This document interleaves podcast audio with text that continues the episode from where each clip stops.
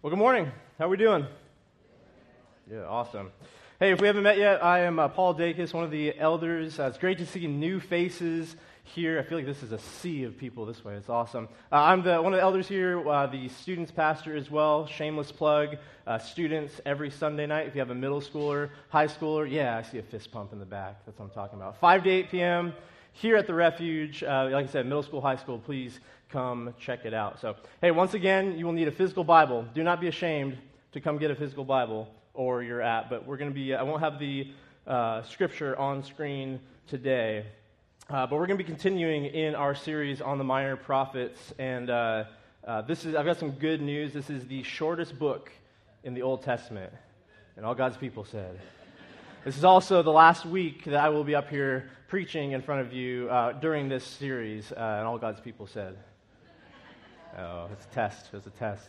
Uh, no, so I'm excited. Next week, we're going to be going through uh, Jonah, Paul. The other Paul is going to be up here. I'm excited for that. But today, we're going to be in the book of Obadiah. If you have your Bibles, the book of Obadiah. Uh, so there was some controversy this past week. Um, so we, we covered a lot last week in Amos, right? Nine chapters.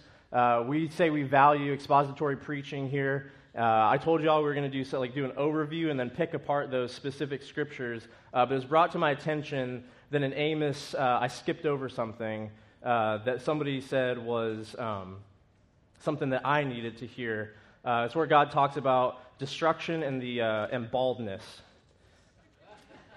So I'll read you just to be fair. Um, says, I will bring sackcloth on every waist, I will bring baldness on every head and I skipped over that last week. Um, maybe. But since we're using verses out of context, I'm going to do a little rebuttal here. We're going to go to Psalm 133 that says, The song of the ascents of David Behold, how good and pleasant is it when brothers dwell in unity. It is like precious oil on the head, running down the beard. Get him. That's what I'm talking about. All right. So we're gonna, like I said, we're going to be in Obadiah, shortest book of the Old Testament. Uh, I'm going to try to keep it short. Last week my notes were 16 pages. Today's eight. I went 57 uh, minutes last week, so hopefully we'll be at about 30 today. Probably won't, but yeah, exactly. I heard somebody last week. We always say uh, when we leave, "What are we?" Somebody said, somebody said hungry. I was like, I felt that. I felt it. That was good. Uh, all right, start us off. I want y'all to think of some one-hit wonders musical one hit wonders.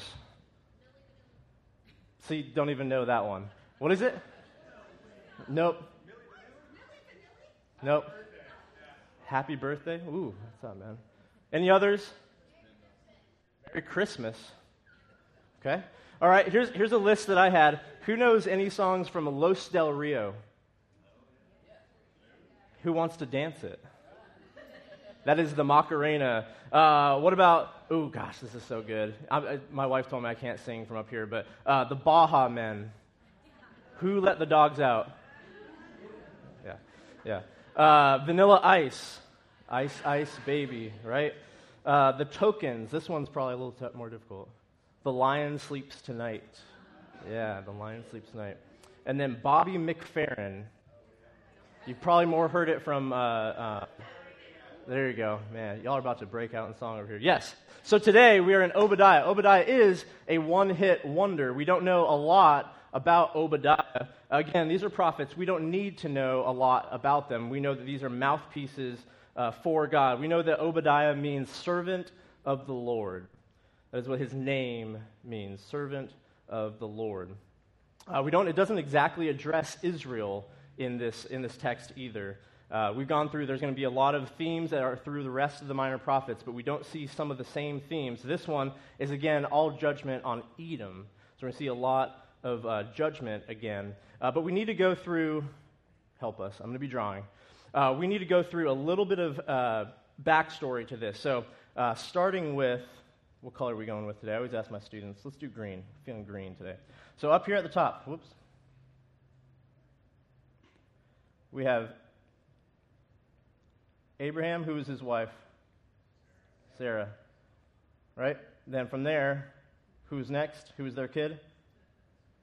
There we go. Isaac, who was his wife? K H. And then who from there? Who did they have? Sons. There you go. Jacob and Esau. Okay, so from here, this is where we come into today's text. So who was who, who was the nation from Jacob? Israel, right? So that's Israel. And then what about Esau? Edom.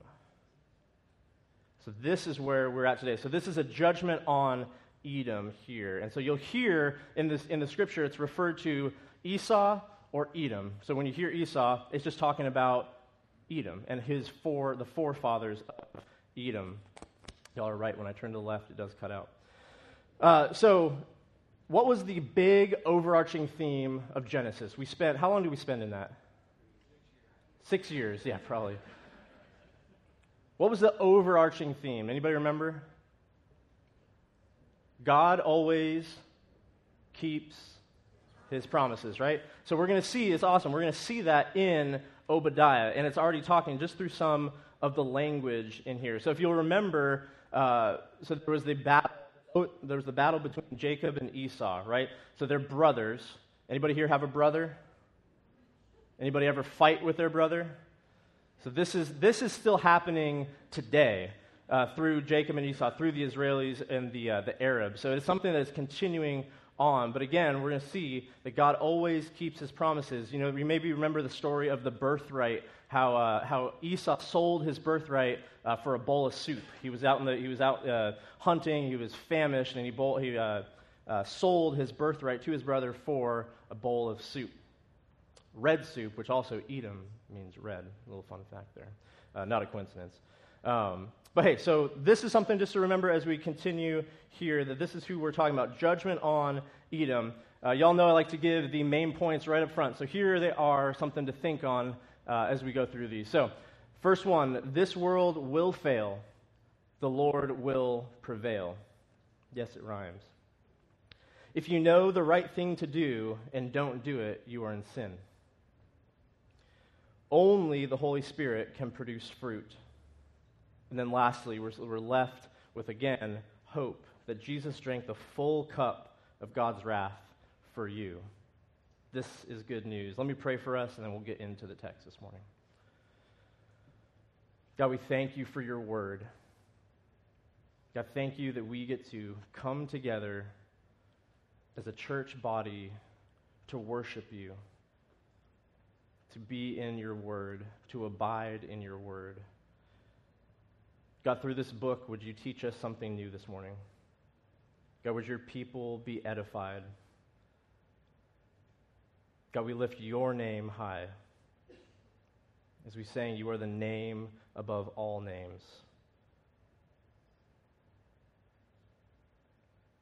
God, work through me. Let, let me disappear. Keep me from error, Lord, but let your word remain this morning. I might need a backup, guys. All right, so we're going to jump right into the book of Obadiah. If you are there, uh, we're starting in verse 1. I've always had all the other slides, Obadiah 1, Obadiah 2, Obadiah 3, but there's only one, so we're going to have just that one today. So this is the vision of Obadiah. Thus says the Lord concerning Edom. Now remember what we talked about. What is, where is Edom? What is Edom? So actually today, too, that is modern day Jordan, uh, present day Jordan. We'll come back to that. Uh, we have heard a report from the Lord, and a messenger has been sent among the nations. Rise up, let us rise against her for batter, battle, her being Edom. So uh, let me just go through this real quick. So you, we saw this last week. You remember the target that was, that was uh, around uh, Israel. So remember, he was judging all the different nations around. Today, here is, can you all see that? Here's the one down here. So this is where Edom is. Again, today it is modern day um, Jordan, is where that is. Uh, who here seen all the Indiana Jones movies? Okay, so you'll probably recognize uh, this from there. So, uh, well, here, actually, we'll get to that. We'll get to that. Let me continue. Uh, so, verse, uh, verse 2 Behold, I will make you small among the nations, you shall be utterly despised. The pride of your heart has deceived you, you who live in the clefts of the rock, in your lofty dwelling, who say in your heart, Who will bring me down to the ground? Though you soar aloft like an eagle, Though your nest is set among the stars, from there I will bring you down, declares the Lord. So, this part, this area here, the, the clefts of the rock, he says, uh, to the, the pride of your heart has deceived you. You who live in the clefts of the rock. This is a physical place. This is Petra. Has anybody been, been there? To Jordan or to, yeah, that's awesome. I, I want to go one day. Uh, so Petra is the, is the capital city. It's high up in the mountain. So if you know anything about warfare, uh, it's good to have the high ground on your enemy. So they are, they're high up in the rocks, and it says in the clefts of the rocks. So not only are they high up, but they would have to get through, the armies who would try to attack them would have to get through these little uh, clefts in the rock. They said that a, an army of 12 could uh, bring down, or 12 people could bring down a whole army because they would all have to get through these just to get to them. Uh, you, maybe you recognize this. This is the, the gateway there, the front of it. Uh, but just to put some perspective, and there they are high up on the rocks. I may need this, we'll see. So, high up there, again, enemies hard to, it is very hard. They thought at the time impenetrable. And this is what the Lord is saying to them The pride of your heart has deceived you, you who live in the clefts of the rock, in your lofty dwelling, you who say in your heart, Who will bring me down to the ground? Though you soar aloft like the eagle, though your nest is set among the stars, from there I will bring you down, declares the Lord. So he says to the pride, it's their pride. They think they're impenetrable. They think because they're high up and because they are, nobody has attacked them, that they are un, uh, that no one can conquer them. The Lord is saying, I will bring you down. And we've seen this, uh, we've seen this theme multiple times in the Bible that God brings down the proud, right? He's doing it again here. So, as we said, this is, this is not different from today. This is not different in our lives. This is not different from the U.S. Is not different from any mighty country, any mighty power. God is not impressed. He can bring them down. That is the power of our God. Amen? The world will fail, the Lord will prevail. And this is true today as well with, with this specific uh, place. How many Edomites do you know today? They gone. They got, you will not find any. They have, they've shifted around, they've moved, but there is no Edomites. Again, what was it in Genesis? God always keeps his promises. What God said he will do, he did. His people, how many Israelis are out there? A lot, right? They're there. His people remain. Verse 5 continues If thieves came to you, if plunderers came by night, how you have been destroyed, would they not steal only enough for themselves? If grape gatherers came to you, would they not only leave gleanings? How Esau has been pillaged, his treasure sought out. All of your allies have driven you to your border. Those at peace with you have deceived you. They've prevailed against you. Those who eat your bread have set a trap beneath you. You have no understanding. Will I not on that day, declares the Lord, destroy the wise men out of Edom? And understanding out of Mount Esau. So again, remember, just to put this in perspective, so this is judgment on Esau for what, he, what Esau has done to Israel and to the other nations. What he's saying here is that in the first part, if plunders came by night, how, they, how, how you have been destroyed, would they not steal only enough for themselves? This is if somebody came and robbed your house, would they not only just take what they need, or not what they need, but what they want, but they leave something over, right?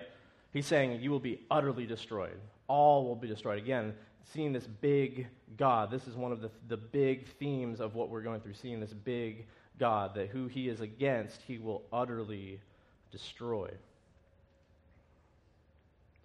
This judgment, he says, will be way worse than anything you will ever see. Nothing will be left over when God is done with it.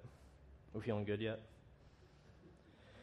Verse 10 Because of the violence done to you, to your, excuse me, because of the violence done to your brother Jacob, shame shall cover you, and you shall be cut off forever. If you're in your Bible, uh, underline forever. On, that, on the day that you stood aloof, I want you to underline stood aloof as well. We'll come back to that. On the day that you stood aloof, on the day that strangers carried off his wealth and foreigners entered his gates, and cast lots for Jerusalem, you were like one of them. But do not gloat over the day of your brother, in the day of his misfortune. Do not rejoice over the people of Judah in the day of their ruin. Do not boast in the day of distress. Do not enter the gate of my people on the day of their calamity. Do not gloat over his disaster in the day of his calamity, and do not loot his wealth in the day of his calamity.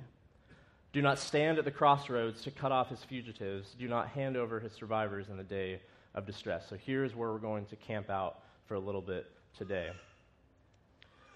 I had you underline forever. Again, we've already talked about this. This is already, this part has already happened. Edom has been cut off forever. God has kept his promise.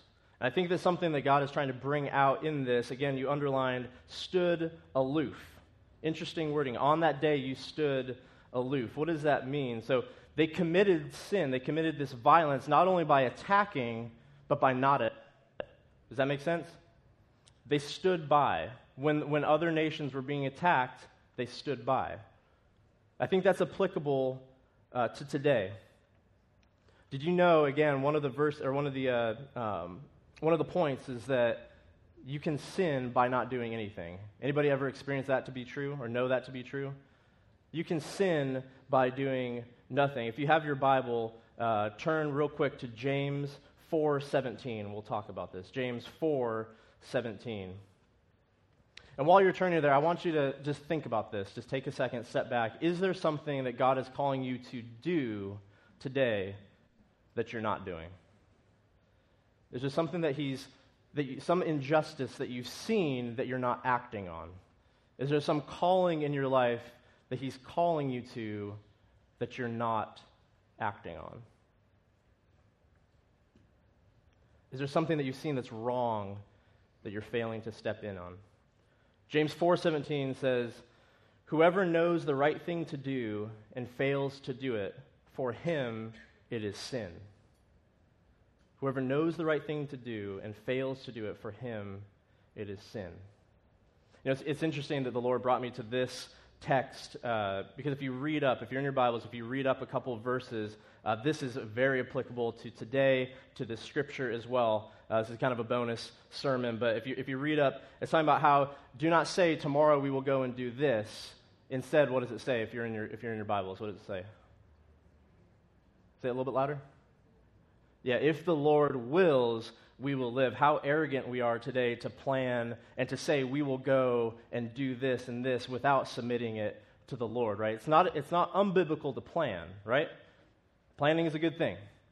But if it's not submitted to the Lord, I can completely destroy it, and He will not honor that. But He is in it and over all that. But I just love how that was in that same verse. It says, Whoever knows the right thing to do and fails to do it, for him it is sin. He's also saying, Submit all your plans to Him. So, again, I'll ask that question Is there something in your life that you're not doing today? Just like in, in these verses where they just stood aloof, they just didn't do something. They committed that act of violence by not doing something. Just think on that today. Going back to verse 12, but do not, do not gloat over the day of your brother, in the day of his misfortune. Do not rejoice over the people of Judah. In their day of ruin, do not boast in the day of distress. I thought this was very interesting that God is also calling them not to gloat in all the destruction, not to, when they see other, others around them uh, being destroyed, He says, do not gloat in this. I was thinking for us today, uh, apart from the grace of God, we rejoice in some other people's failures. Am I right? Especially those who we want to see fail, people who have wronged us. Am I alone on this? So, how do we respond to someone who wrongs us? How do you respond to an enemy of yours? Just think about that. Also, don't think too big. Like, think about for, for students, we've talked about this, uh, your teachers. You may see them as an enemy. I'm pretty sure they're, they're not. But say you do see them as an enemy. How do you, how do you respond to them when you're mad with them, mad at them? You know, we've prayed over teachers. We've prayed over tough teachers uh, in students' lives. Um, what about someone who cuts you off? Someone who cuts you off today on the way to, uh, to the refuge? How do you respond to them? What about, uh, yeah, your ex? What about a bad business partner? What about someone who has stolen money from you? What about a Democrat? what about a Republican? Independents, they're pretty much, you know. I think of that fail video I was, I've watched uh, this past week. My kids are really into the, uh, the FailArmy videos. There's something inside of us that just likes to see people fail, right? Anybody watch those where, you know, it's people that are just falling down all the time? And, you know, that's, a, that's a lighthearted um, example of this, but um, is it actually, is that, is that funny to us? So think of someone who has caused deep, deep hurt to you. How have you responded to them? How, what about somebody who has destroyed multiple relationships in your family? I'm dealing with that right now. How do we respond to them? I think the number one is prayer, right? Prayer for them, prayer for us and our hearts, for a changed heart to see them. Even if, say, they are, you know, maybe it's a family member, maybe it's your sworn enemy, we are still to pray, ask God to change our heart to see them differently. I was thinking about this, uh, just being vulnerable here, when uh, Osama bin Laden was killed. Does anybody remember that day, seeing that on the news? Man, I was, he was the reason I went into the military. Uh, when, on 9 11, when I was 11 years old, I remember thinking, if this man is still there, I'm going to get, I'm going go into the military and I'm going to, uh, I'm going to serve. And, uh, you know, of course, when you're that age, you're like, I'm going to be the one to hunt him down. Uh, you'd have to be a Navy SEAL for that. But I remember on that day that he was killed, uh, I was rejoicing. I was so happy. We saw people in the streets and everything like that. And uh, my wife, now wife, uh, wasn't at the time. Uh, she called me out on it. Uh, really, it was, it was kind of what she was thinking, but she was also like, Why are you rejoicing in this? You remember that? And I was like, It caused me to step back and think about it. Why was I rejoicing over this? Yes, there was justice served. But I wasn't broken for everything else. I was just like, man, this, they got him. We got him, right? But was I broken? Are we broken for the sins? It caused me to step back and think yes, we should, we should celebrate when there's justice, but we need to be, as Christians, more broken over sin. So we pray we become broken. Proverbs 24, 17 through 18 says, Do not rejoice. This is similar to what we just read. 24, 17, 18 says, Do not rejoice when your enemy falls, and not, let not your heart be glad when he stumbles, lest the Lord see it and be displeased, and turn away his anger from him. I was thinking about another uh, kind of a funny side story. Um, anybody driven, what is that, 70? Down Gallaway from uh, through Arlington, uh, through Gallaway. What's the next one? Goes all the way out to, to Mason, right? Thank you. Um, uh, we never speed there, right? No one's ever sped there, yeah. Um, there's a part where it drops from, I don't even know. See, I still to this day don't even know. But I was speeding. It was a, it was a beautiful afternoon. Uh, we had some, some music going on. Larissa's next to me, hair blowing in the wind. I was like, man, this is just so great. Like, what a great moment. I remember thinking, I was like, this is just a nice moment. It's a beautiful day outside. And then I'm driving and I see this white car. I'm like, and you know when time slows down? When you're just like, in your mind, you're like, it's a white car. It's not going to light up. It's just sitting there. It's probably like it's in a trailer park. It's not, you know, it's, it's a bit. All that happened within a split second, and then the lights go off, and you know what's going on when that happens, right? And he caught me, man he caught me. I was like, I have no idea what the speed limit is. It's probably, you know, but I was, I was just, I wasn't focused on it.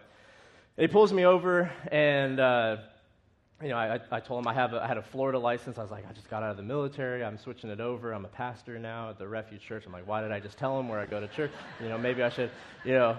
Uh, and I'm like explaining my life story. You do that. You just don't know why. And uh, he says. Uh, so he let me off, but he said, he's like, yeah, you know, I, I pulled over a few people from Refuge before.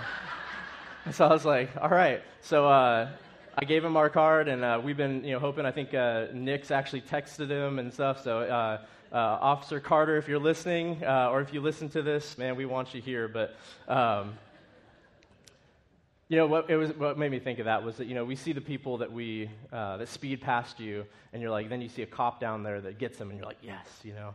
But how often do we uh, speed? How often do we, like, we are the ones. So the whole point of this be broken in sin, mourn in your own sin, pray for your enemies. Do not gloat, lest the Lord turn his judgment on you.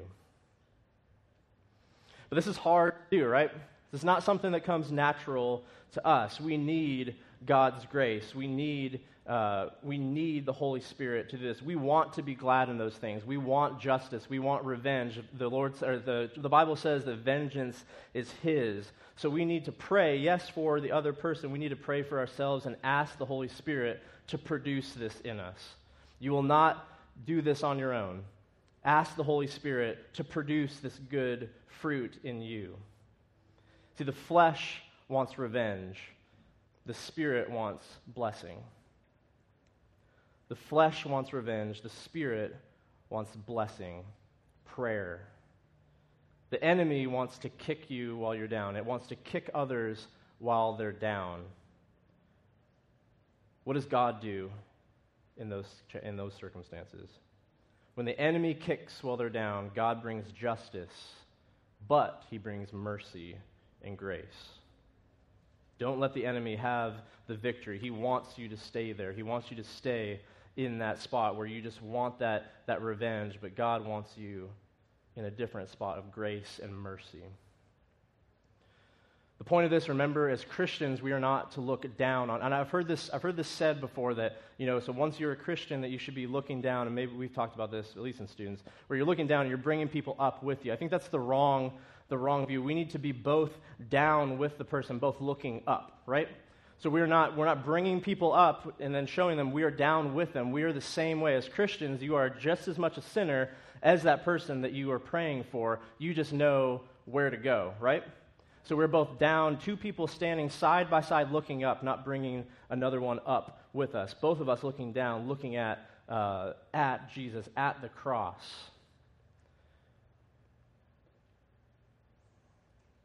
For to put this way, that we are just beggars looking for bread, but we know where that bread is.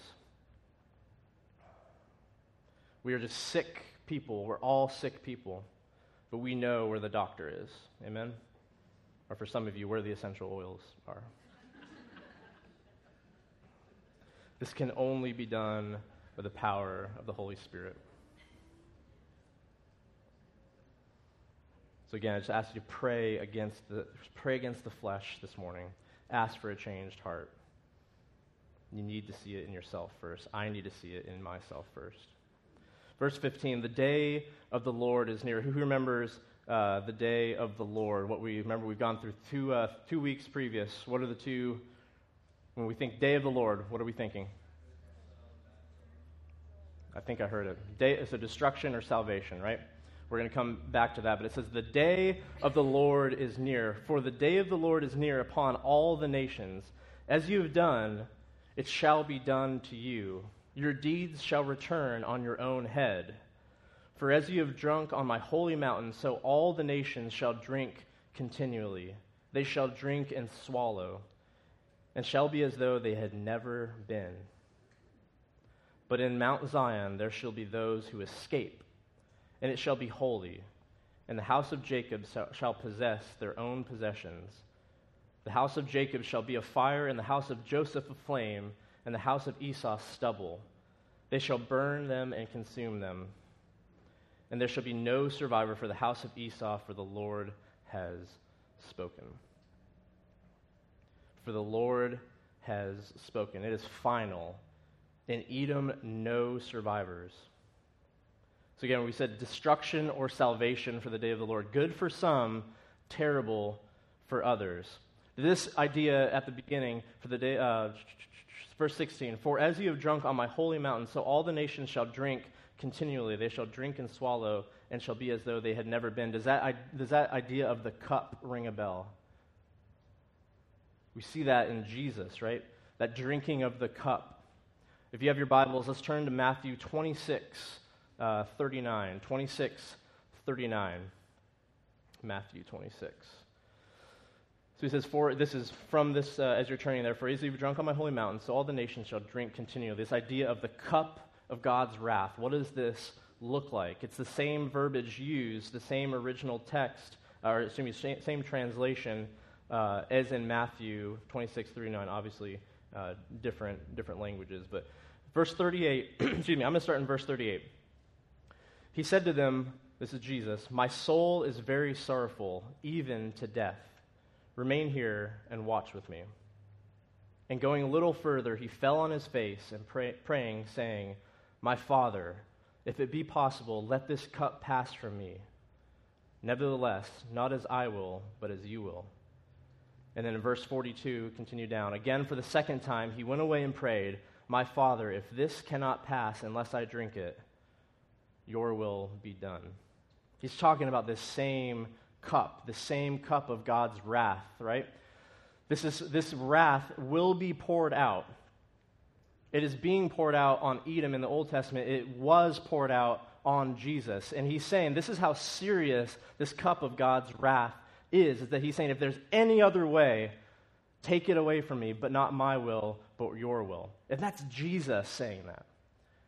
That's the, the cup is your sin. It's my sin. It's the wrath of God that needs, somebody must pay.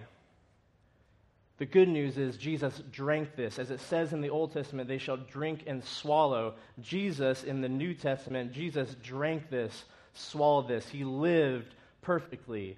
He drank this cup, he died, and then he rose again for you. All of your sins, say all with me.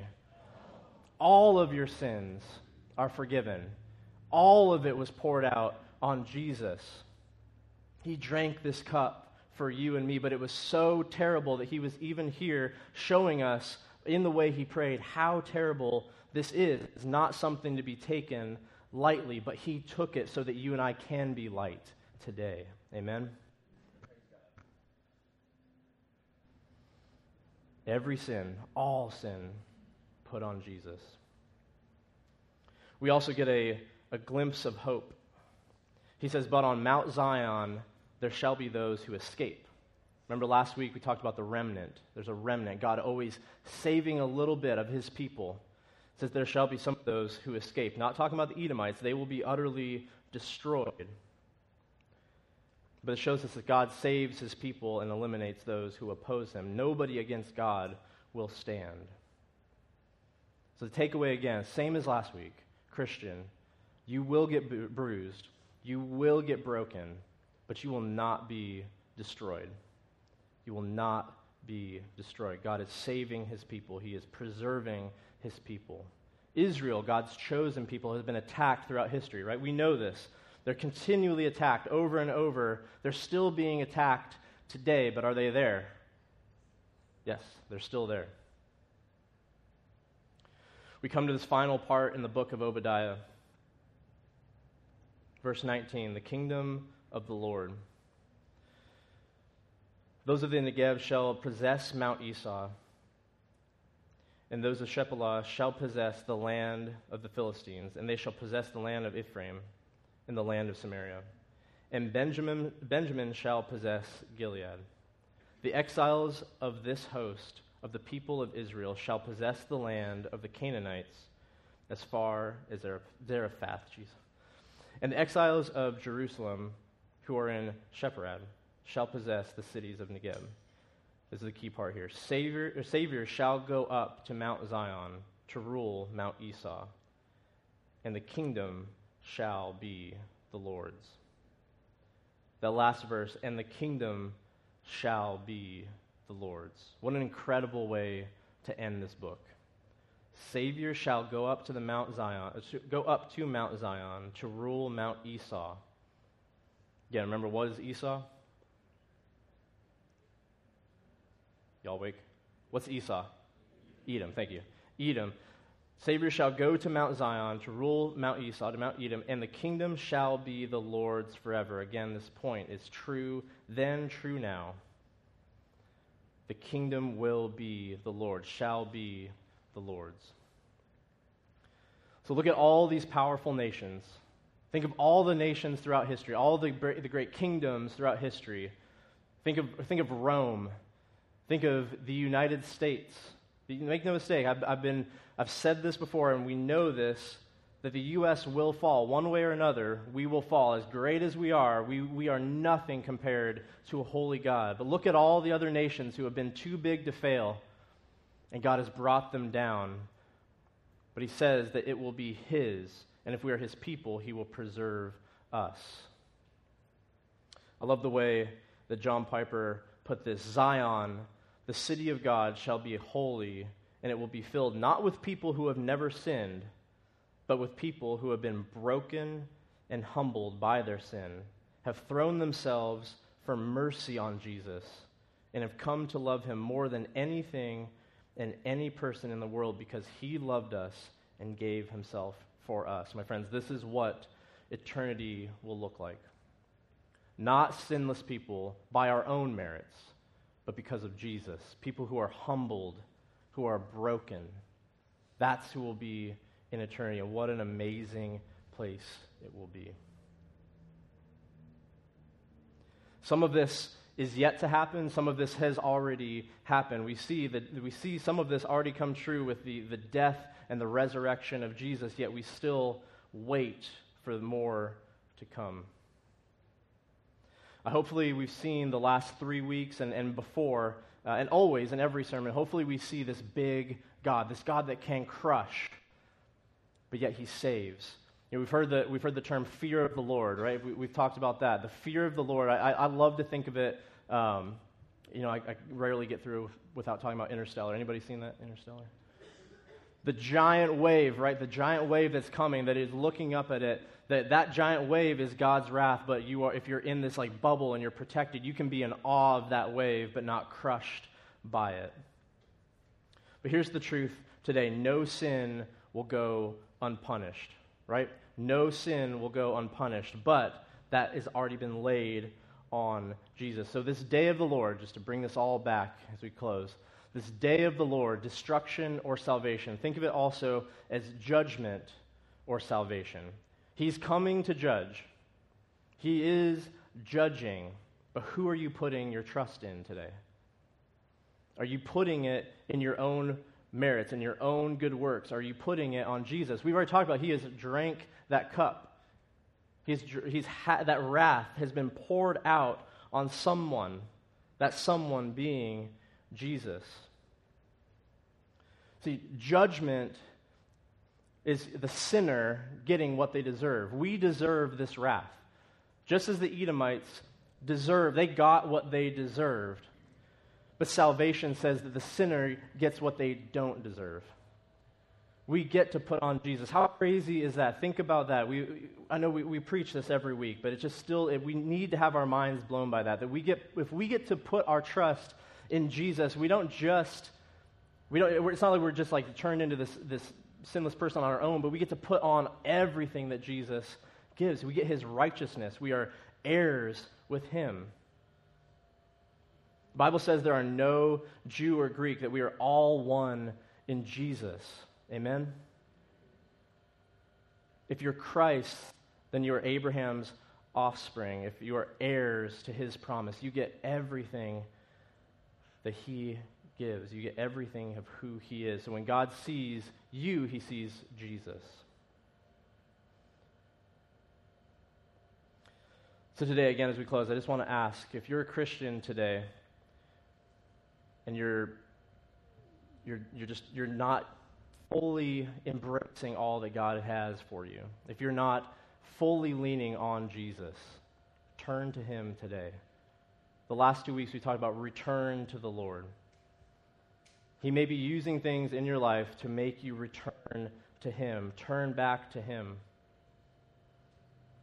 And if you're not a Christian, same thing. Turn to him. But why? We read it in Amos because he is merciful, just to forgive because of his son. He's full of grace. We love, we'll have, we have all four pastors here today. Scott's here. Call you out. We have all four of our pastors here today. We would love nothing more than to, to talk to anybody here who wants to learn more about this walk with Jesus.